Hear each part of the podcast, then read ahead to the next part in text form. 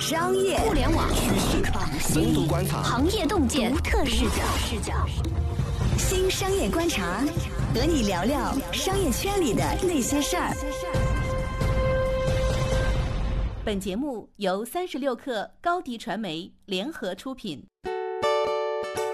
Hello，大家好，欢迎收听这一期的新商业观察，我是三十六克的大公司报道主编杨轩。这期呢，想跟大家聊一下 CES。这次我邀请了我们另外两位也去了 CES 现场的同事，一位是苏建勋，一位是牛根。嗨，大家好。嗨，大家好，我是三十六氪科技组的作者苏建勋。大家好，我是牛耕。我先说两句 CES 是什么？CES 就是它全称叫做消费者电子秀，在拉斯维加斯，每年这个时候会有为期几天的特别大的大型展览，然后从车厂到所有的大的消费电子大厂，甚至到一些小的创业公司，他们都会去到这个秀，还有各种大的硅谷公司，比如像什么亚马逊啊、苹果、Google。总之，我觉得这是一个一年一度的盛事吧，也是一个非常好的去看一下科技界在发生什么新事情的窗口。哎，小苏，你是第几次去 CES 了？呃，我是第三次。比如说，小苏，你这次去 CES，你觉得跟去年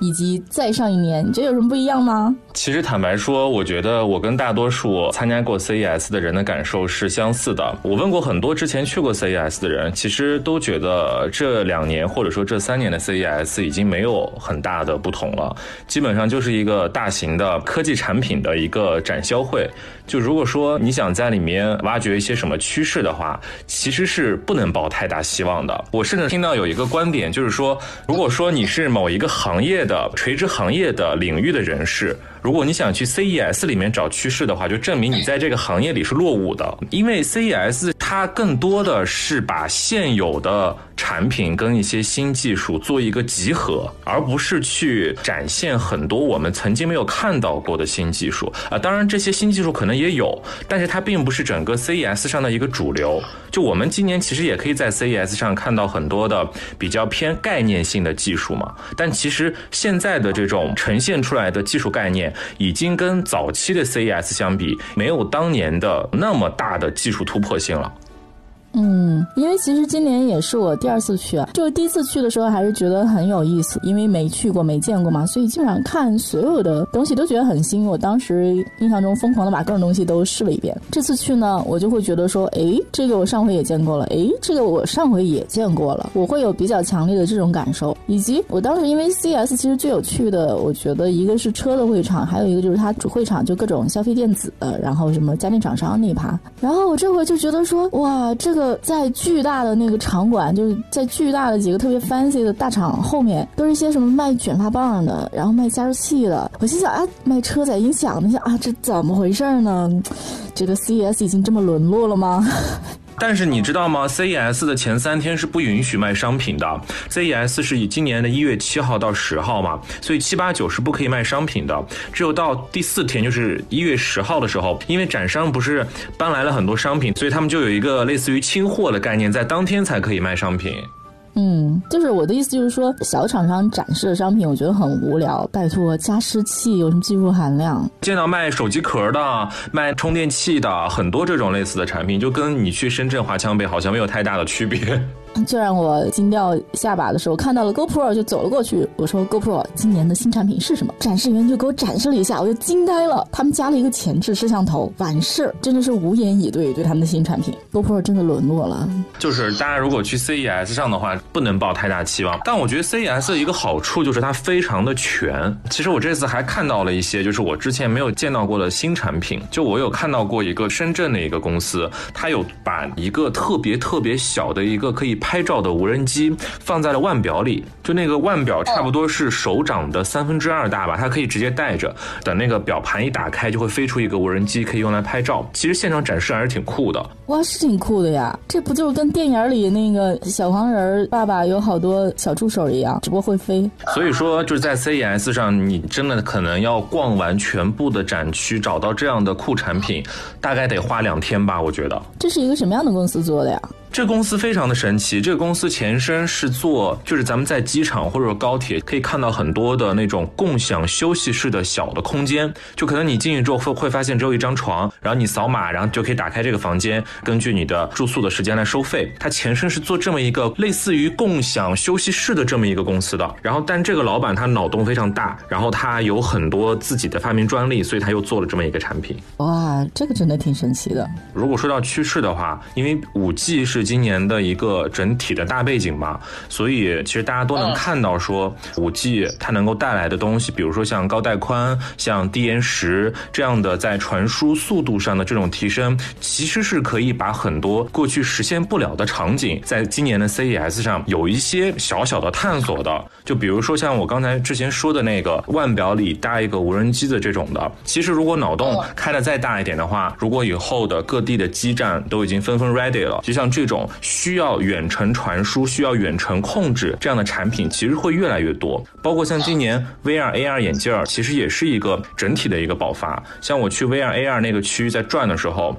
嗯，很多厂商都会说，觉得今年来的 VR 的。展商更多了。我有看到一个展商，他非常的神奇，就是他搞了一大片区域，然后让每个人戴上那个 VR 的眼镜儿，他让一个人在舞台上拉小提琴，因为那个队伍实在太长了，我没有真正的进去。然后每个人戴着眼镜儿，然后舞台上有个人拉小提琴，每个人在底下都在群魔乱舞。就我能想象当中，他们的眼镜儿应该放的可能类似是音乐会，或者说是一个音乐节这样的一个场景。哦，这很有意思啊。因为我印象中，去年其实也有好多厂商在展示五 G 的东西，也是五 G 嘛，然后就是五 G VR 眼镜。我觉得去年的感受其实不是很好，比如我试戴了一些没有什么 VR 产品，我就会觉得说，嗯，这个东西，比如说时延很厉害，然后这个你跟着转头，它那个什么图像不是很，然后那个素材也不好，那个素材很 boring，就基本上是这么一个感受。那就是说，今年有一个还是比较 VR 和五 G 的概念虽然不新鲜，但是在实操层面上是有了一些大的进展。产品整个体验的一个提升上是有一个很大的进展的，但是其实必须要说的就是，像 VR AR 现在体验的提升，它不仅仅是因为有了五 G，就是 VR AR 本身呢，比如说像一个很重要的一个技术，就叫 SLAM 技术，就这个 SLAM 技术其实讲的是你看到的物体的一个定位技术，就是你想想，如果你戴一整个的 VR 跟 AR 的头显，就你看到的东西。虽然说它是虚拟的，但是它跟现实世界是有交互的。就一旦说这个虚拟的东西跟现实的东西它的交互不紧密的话，你就会觉得头很晕，因为它时刻在晃，对不对？现在的 SLAM 技术是因为有了一定的进一步跟发展之后，它可以把呈现出来的虚拟的场景牢牢的固定在某一个定点，就它会变成一个虽然说它是虚拟的，但是它会就像你身边的某一个物体一样，它会非常真实的存在在那儿，而不会出现一直在摇摆，或者说是有那种不停。闪烁的情况，因为有这样的情况，你就会觉得很有晕眩感。而且我觉得，其实好多今年所展示的商品啊，其实都是基于几个都能够看到的大的技术潮流。像今年其实所有的电视厂商吧，或者说所有主流电视厂商都展示了八 K 产品，八 K 电视。其实这个东西就是基于说，大家认为说五 G 来了，然后会有一些更高清晰度的内容能够被传输到你的电视上。这样的话，颗粒度更细致的电视，它才有用武之地。不然的话，之前你没有必要买一个那么细致的电视。举个例子啊，我去年去三星的展台看，他们其实主推的不是八 K 电视，因为这个我觉得八 K 电视这个技术也没有那么那么的。新或者困难，然后这个概念，但是去年没有主推，就说明说不认为说这个东西会爆发嘛。但是今年他们发的旗舰机就是八 K 的，而且我看到像那个 TCL，TCL 也发了很多那种八 K 电视。虽然好像主推的产品啊跟三星还是有差距，就是比如三星的边框特别窄，然后它整个屏也特别窄，后面是平的，就是整个就是我觉得就是手机厂商为了展示说我这个手机好，就是一般会用的那个套路，就比如说边框特别窄，屏占比。比特别高，然后我手机很薄，对吧？他们也把这套用到了电视上。然后 TCL 这个没有做的很那什么，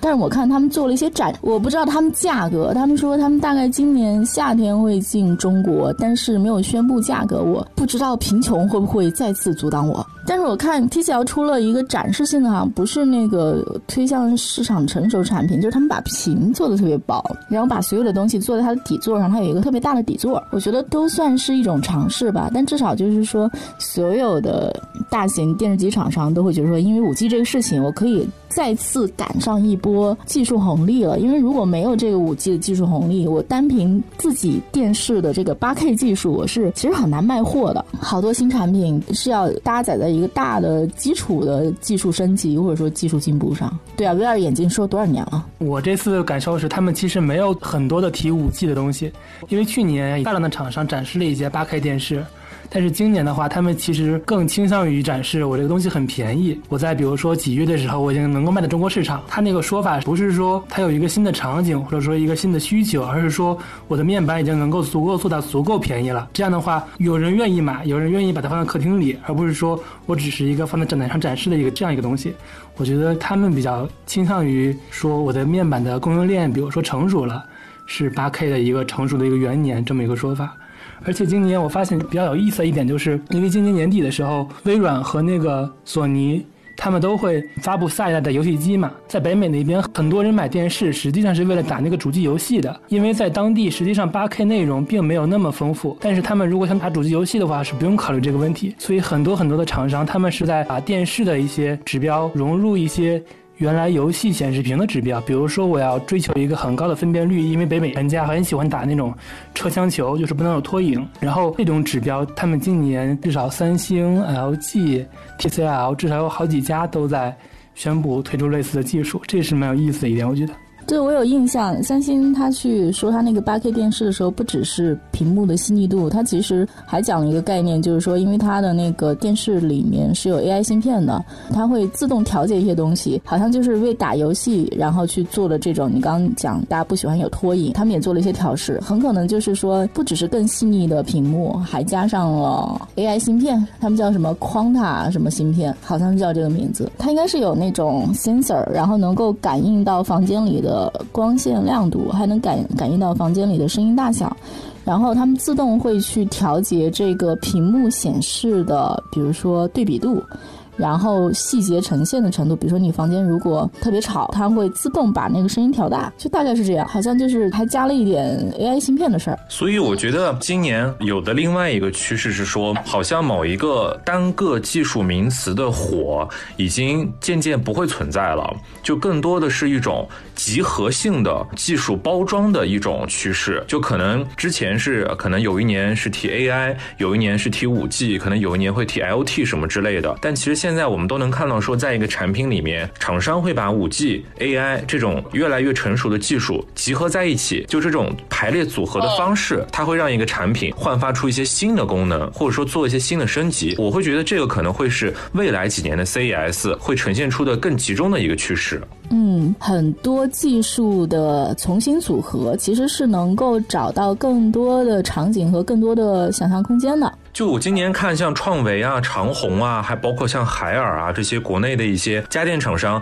其实你要说他们有什么新的技术吗？其实也没有。但是，比如像我看创维，它就会在它整个的一个像一个 demo 一样的一个客厅，或者说在卧室的场景里，它把各种各样的家电通过 LT，通过一些 AI 语音的控制技术，它连在一起，它形成一个新的场景。就比如说，我可能在卧室里面，我早上起来了，我我就随便用下一个指令，就可以把空气净化器打开，可以把音箱。打开可以可以让那个咖啡机自动的泡一杯咖啡给我喝，它会推给你很多这种特别有场景性的这种功能。哎，但是你说这东西，难道不是大家已经说了好几年的智能家居吗？但是过去可能智能家居更多是单点上的，就比如说我就单纯控制音箱，或者说我就单纯控制某一个单品。但是它现在是说，如果我已经有这么一个组合性的这么一套家居的话，我可能早上起床我就给我的某一个控制中枢，我就说我起床了，然后我就下这么一个指令，它就会通过这个指令把所有跟我起床要用的家居全都 setting 到我想要的那个状态。三星发了一个思路跟这个类似，但是我觉得更厉害一点的产品。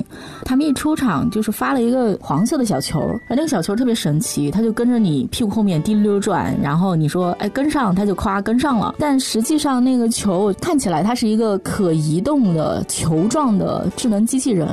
但其实它起到的作用就是跟家内的一个管家是一样的，它不是那个长得像人形儿的一个机器人，但是呢，它其实起到的作用差不多。就比如说，它跟着你，然后你在练瑜伽，它有个摄像头，它能够把你那个后背拍出来，然后投影到你面前的屏幕上，你这样就能纠正自己的动作。或者是说，它那个摄像头，然后它看见说你们家狗把食盆打翻了。它就能自己决策，说把那个扫地机器人叫出来，把那玩意儿给扫掉。它有点像是一个移动的智能音箱，以及自主决策能力高一些。因为以前大家都是用智能音箱，然后语音控制嘛，这东西就相当于说它变成了一个 robot，一个机器人来干这个事情，相当于智能音箱长上了一个。全能的眼睛吧，因为智能音箱就往那儿一站，对吧？你再加个摄像头，但是它能够看到的视野范围大概也就这么多。我猜这个事儿其实就有点像什么？比如说像索尼这次不是发了一个车嘛，然后所谓的自动驾驶的车最重要的感应器不就是雷达吗？就是我到处走，我那个雷达或者说我的摄像头是能看到各种东西的。三星发这个球，我觉得某种程度上也有点类似，就是因为我有一个图像识别设备，我有一个摄像头，我就能到处什么东西都能看见，有点这个意思。对，今年是有厂商，我记得是说他们不再纠结那个智能家居那个入口方面了，就是他们不再纠结，比如说我是用电视还是要用音箱来控制。今天我记得 LG 他们发了一个很有意思的产品，就是他们的卷轴电视是可以把四分之三的屏幕卷到那个卷轴下面去，然后只留上面一个很窄的一条，有点像智能音箱的一个小的一个一个东西。就这个东西在客厅里面，它既不占一个电视的空间，但是同时又能给你显示出你需要看的一些，比如说你可能智能音箱所达到的一些东西，这样的，我觉得还是蛮有意思的。他们入口。已经变得非常非常多样化，而不是说所有的全部聚焦于一个音箱或者一个电视这样的。我觉得每条道路都有走通的可能性，但是最后肯定只有一个方案会成为主流吧，看谁能做出来。好的，稍事休息，我们马上回来。二零二零年的 CES 和之前相比发生了哪些新变化？这届 CES 的亮点在哪里？为什么说技术创新变得越来越务实？欢迎继续收听《新商业观察》。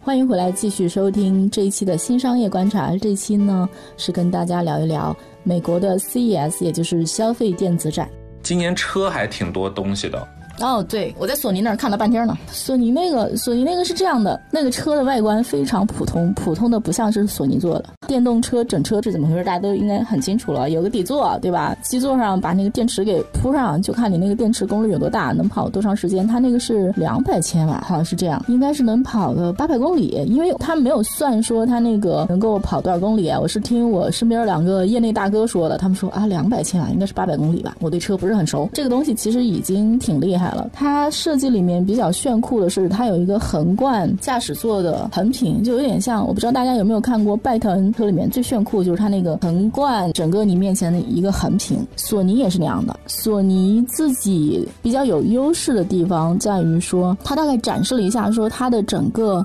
雷达和摄像头的系统效果特别好，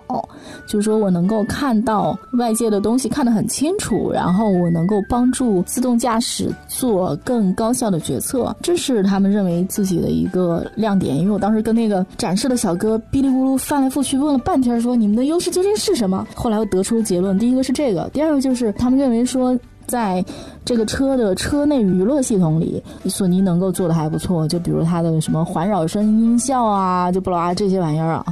呃，那个特别酷的屏啊，可能做的还不错。我觉得亮点大概是这个。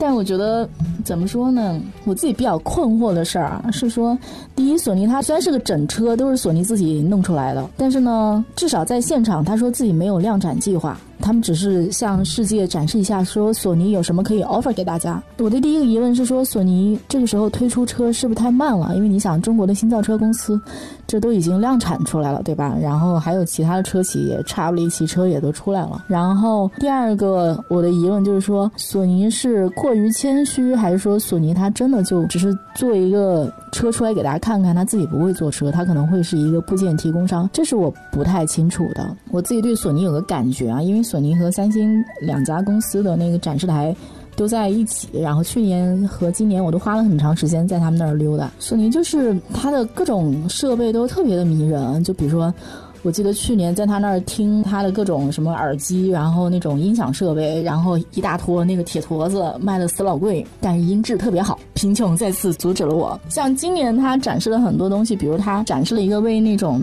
电影工作者做的那种摄像机，就是因为他能够把他的那个前景的。主摄像对象，然后跟后面的那个场景很好的融合在一起。它有一个这玩意儿，它还做了一个什么运动捕捉，就是它那个摄像机能够实时的捕捉运动员的动作，然后去算。它就是两个人在那打乒乓球嘛，它就算每个人发球速度。算这些东西，我觉得一方面觉得很厉害，另一方面觉得啊，像我这种芸芸大众，那是绝对是用不上的，就很专业、很小众。所以我觉得索尼不在大众消费电子的这个舞台中央已经很久了，因为基本上过去十年最重要的产品其实就是智能手机，或者说智能手机类别的产品，平板电脑后面加上智能手表，最近加上了蓝牙耳机，都是这一系列的东西。你去三星的展台，你会觉得说。它那个特别大，特别 fancy，特别闪亮，特别人声鼎沸。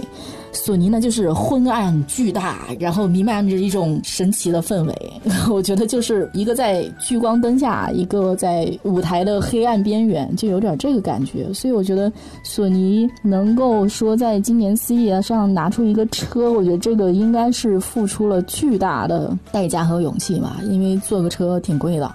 即使不量产，它只是做了一个车出来，这个也花的钱应该也不少。但是如果真的要量产，然后进入这个整车之战，我觉得这可能也需要更大的勇气，因为真的挺贵的。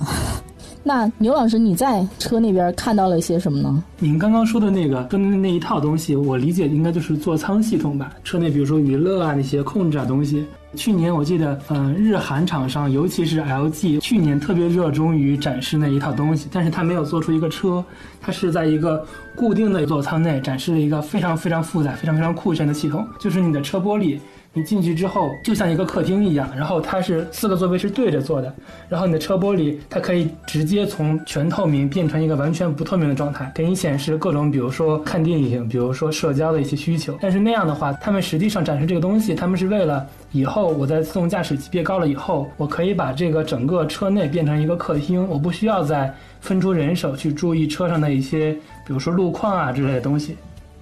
我理解，其实他们就是想卖车内娱乐系统，对，卖点屏什么的。如果厉害的话，再卖点内容。但 LG 应该是没有内容，然后索尼应该还是有一些什么电影什么的可以卖的。是的，是的，它毕竟有对自己的娱乐公司。关于那个雷达那一点，感觉就是特别有意思的一点，就是会有很多，比如说激光雷达之类的嘛。然后今年我记得有一些去的公司，一开始他们。像有一家叫做 Auto X 的公司，他们最开始就是做纯视觉方案的，就跟特斯拉一样，激光雷达特别贵。他们创始人就是说，他自己刚创业的时候，大概是在几年以前，那时候一颗激光雷达。大概成本是他说的是十万美元，但是现在他说已经降到了大概几千美元左右，就是成本已经降得非常非常低，然后他们才能够把激光雷达放在车上，然后能够让自动驾驶到一个比较高的一个级别。我觉得这个可能是最近自动驾驶这块蛮激动人心的一点，而且包括有一些别的中国的一些芯片公司，他们也来说，很可能在三到五年之后，激光雷达加视觉会变成一个主流方案，而不是现在量产的基本上基本上全都是视觉方案这样的。所以我觉得自动驾驶这边很可能后面还会有一个大的提升。按这次 CS 展示，就是说，已经在实际的实操性能上，已经落到这个层面上了。是的，是的，就今年有很多厂商展示了 L 四的，无论是车规级的芯片，还是说呃 L 四级别的方案，甚至有一些厂商直接在外面放了一辆路测车，它可以在拉斯维加斯比较拥挤的街道上，没有任何人干涉的走一圈，然后走回来，就是至少从实际体验来说，已经是一个级别非常非常高的一个自动驾驶的系统，就是完全不需要任何人工干涉这样。那还挺棒的，但是话说回来，我觉得特斯拉的车主已经在车上靠着自动驾驶，当然他那个应该不是 L 四的，然后玩手机已经玩了得有一两年了吧。这东西这个技术进步肯定会带来更好的自动驾驶体验。但是为什么我听起来觉得这些公司最后都会变成一个部件提供商呢？因为这个东西可能我我自己对索尼那个事儿存疑啊。最重要的一个原因是因为说你要有一个好的自动驾驶体验，其实还是需要你有数据去训练你那个算法。但是大规模的数据不是任何一家公司都能够获取和拥有的，这其实是一个很高的护城河门槛。是的，我感觉这次去的很多都是那种嗯 Tier 一 Tier one 厂商，他们其实不是很关心那个数据怎么来。他们会觉得数据，比如说是那种整车厂的事儿啊之类的，或者说别的公司的事儿，我们更倾向于提供一堆堆零部件给整车厂。就比如说，他们更像于提供一个车载电脑，或者提供一些算法，把那个软件整个训练出来，是一些别的公司的事儿。他们还不是很热衷这个事情。嗯，他们做不了，他们很清楚。这次有一个自动驾驶公司好像特别关心的一个事儿，是那个高通发布了一个叫做骁龙 Ride 的一个平台，就是它里面从那个芯片，然后。嗯，它那个车载电脑好像是跟别人合作的，然后到一直它能够直接对接到整车厂，比如说通用，而不是说中间我在需要几个其他环节的公司在帮我做什么东西，就是它覆盖了一个从芯片到后面很高级别的方案的一个一整套链条，而且他们说能够从 L 一、L 二一直做到 L 四、L 五级别，他们的硬件已经完全准备好，只需要软件和算法上的一些东西。这个我感觉好像是就是很多公司没有想到，对。呃，这话是什么意思呢？是说他们相当于说自动驾驶界的联发科，然后把整个那个方案都已经集成好了，一整个模块你全部拿过去直接用就行了，这个意思？我理解是这样，就是他自己说的是我有芯片，我有车载电脑，我也有软件。当然，我也会别人别人的软件，但是我自己也是有软件的，只不过我不做数据这一块，数据这块可能需要别人参与。但是他们就是能够直接对接给的是车厂，而不是说一个零部件供应商啊之类的。以前的情况是，大家只知道高通有一个座舱系统。但是大家不知道，高通自己在除了芯片之外，在自己做一套自动驾驶系统。不，我不是说高通是怎样的，我说的是说大家之前在比如说自动驾驶在用芯片以及比如说其他的部件的时候是怎么做的？博士卖给大家的吗？还是怎么的？按我理解的话，之前可能比如说有的公司，比如说我是做芯片的，我可能只涉及芯片加算法，有其他的公司利用我这个算法和我这个芯片去做一台车载电脑，然后有别的公司，比如说去负责一些更后面的整体。方案的问题，然后那个公司把最终的方案卖给一个整车厂，我是这样理解。但是相当于这次高通他做的事情非常非常的多，他设计了很长的链条。因为其实你看，咱们刚才聊了半天啊，拢共大的技术进步也就那么几个，比如说五 G、AI，然后我觉得可能还要加上物联网，大概其也就是这些了吧。就是这个几个大的技术，然然后会组合出各种各样的东西。比如说你说五 G，然后加上人工智能，加上物联网，它能够组合出。好多玩意儿，比如说智慧城市，就是在这几个大的技术上搭出来的。虽然我觉得看起来都不是很立刻能落地啊，但是它基本上就是这么几个玩意儿。你说还有什么其他更多的？好像一时半会儿也真的想不出来了。其实，在硬件终端的话，这块儿。真的会比较难突破，但是我觉得可能会在之后的 CES 会有很多场景端的一些新的展示，比如像我今年在问很多 AR 厂商的时候，他们会觉得现在 AR 的场景在很多项目里面已经被验证是非常成立的，比如说像教育、像医疗、文娱，其实就更不用说了。但可能 CES 它更偏向于是一个消费电子，就是硬件终端的一个展示，可能这种相关的场景类还不是特别多，但我。预感以后会越来越多。嗯，对，呃，我举个例子啊，就是有一个东西，我觉得它那个本身那个技术应该也不是很难，但是呢，我觉得还是有场景，非常有场景感的。是三星发了一个能够旋转的，就是从横屏给你旋转成竖屏的一个电视。那个电视其实已经在韩国发了，在中国没有上市，因为我当时在有一个韩剧里面也看见了。然后我就问三星的人说：“这个大概是个什么意思？”他说：“啊，他说这个主要是因为我们认为说，大家现在看手机的时间越来越长，然后看电脑的时间呢，其实看电视的时间变短了。其实大量的内容，像什么我们刷抖音啊、快手，其实都是竖屏内容嘛。”他说：“我们认为说，那这么多的竖屏内容，你可能想用一个大屏去看，可能你希望说，你们这个竖屏内容能够投到你们家的电视上啊。”我一听，我觉得哇，很有道理，瞬间就种草了。因为我想到我回家，我印象中我去年回家的时候，他们还花很长时间在看那个。看电视，我说要不然我给你们换个大点儿的电视，家里的电视也很老了，十几年。你知道我爸怎么说吗？我爸说，我感觉我家里这个电脑还能再用十年。我说啊。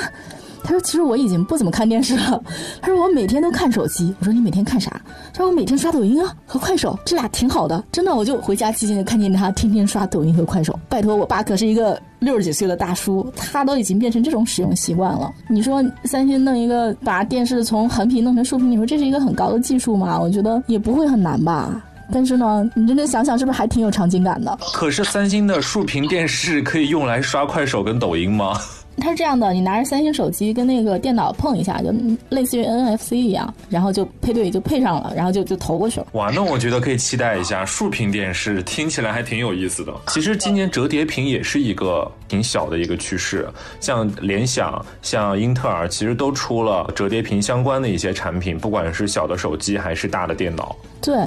就是我去看那个三星那个展台里面，就排队人最多，然后要排半天的，就是它那个折叠屏手机体验。反正我也是排了半天，终于排到了，看了看。我觉得有个问题啊，把那个屏咵一打开，一整个小 mini iPad 的那个感觉还是非常棒的。但是呢，我感觉现在还没有什么 App 是为了这种尺寸的屏幕去设计的，基本上就是你只能用它几个自带的软件，然后更多的。我就问那个展示的小哥说：“这个能不能使？”他告诉我说：“不能使。”那个能不能使？那个也不能使，基本上都不能使。智能手机是一个生态系统嘛，然后我觉得这个事儿，屏幕做大了之后，除非说折叠屏变成一个主流，不然的话，我觉得它整体的体验还是会有问题。其实现在已经有厂商在做这种相关的事情了。我在采柔宇的创始人刘自宏的时候，他在我面前展示了他的折叠屏手机。他展示的，他把手机摊开的那一刹那，我就看。看到里面的所有的 App 跟整个手机的那个 UI 界面，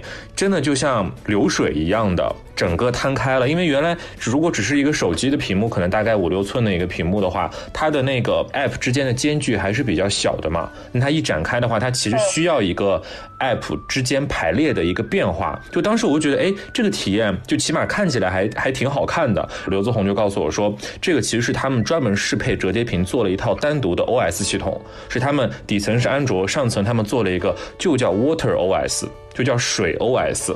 所以其实这种系统级的级别的变化已经在拥抱折叠屏了。我相信应用生态也会很快的。哎，应用生态培养，我觉得还是一个有点难的事儿。我觉得这种事情，除非是说几家大厂一起推，不然的话还是挺困难的。呃，有一个简单方案，就是假如说你打开之后，你的。呃，屏幕尺寸是一个 mini iPad 的尺寸的话，其实就就很好弄了，你就直接把 iPad 上所有的应用挪过来就好了呀。但是我觉得的确是，基本上所有的东西都需要软硬件结合，我觉得这个说法特别好。我印象中当时在那个展台，所有人都去拍什么横屏变成竖屏那个硬件，有所有的记者都围在那儿拍那个。但是我自己觉得更有美感或者更有想象力的是，它有一个就是说未来的。家居场景就是说，你家的什么东西可能是屏幕的。然后呢，它有一些莫名其妙的设计，比如说一个组合柜儿，柜门儿是屏幕的，我就想不通了，我为什么要把我的柜门弄成屏幕的？挺贵的，估计没有那个预算。还还有什么把你一面墙然后弄成一个屏幕的，然后让它变成一个风景？我心想，我挺穷的，我可能没有钱弄一面墙的屏幕，然后让它变成一个风景。但是，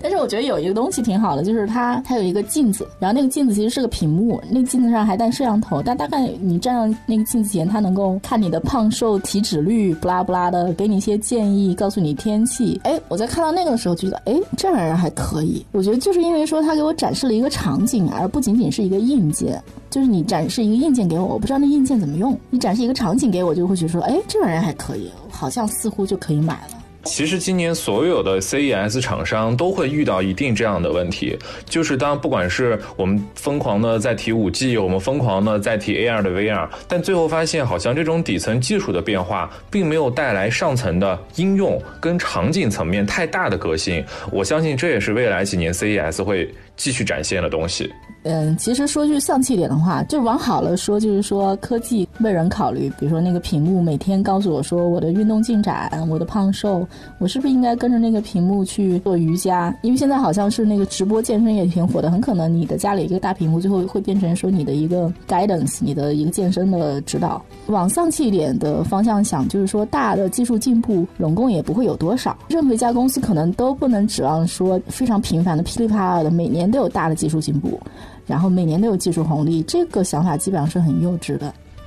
所以其实可以看出，现在大公司的技术进步真的在变得更加的务实。其实像前几年，我记得可能 CES 上比较大的一个技术进步是二零一五年、一六年左右提出的那个三 D 打印。其实到现在，三 D 打印也没有变成一个大家都能够非常能够接受的一种应用状态。但其实像现在我们看到三星，不管是你刚才说的那个小球，还是我看三星他们有另外一个嗯叫做 Star Lab 的一个创业的项目，就是做的那个人工智人。就这个，其实在整个 CES 报道期间还都挺火的。就我也去了他们那个展台去看，它就是一个隔着一个屏幕的类似真人的跟你的一种交互，但是其实那个真人不是说是。通过拍摄哪一个人形成出来的画面，它背后就是由代码构成的。它这个东西就能有一个特别显而易见的商用场景。就不管说是服务行业，还是一些人与人之间就是需要相互交流的这种类似的一些场景，它其实都可以被这种人工智能所代替。就可以看出现在大公司的创新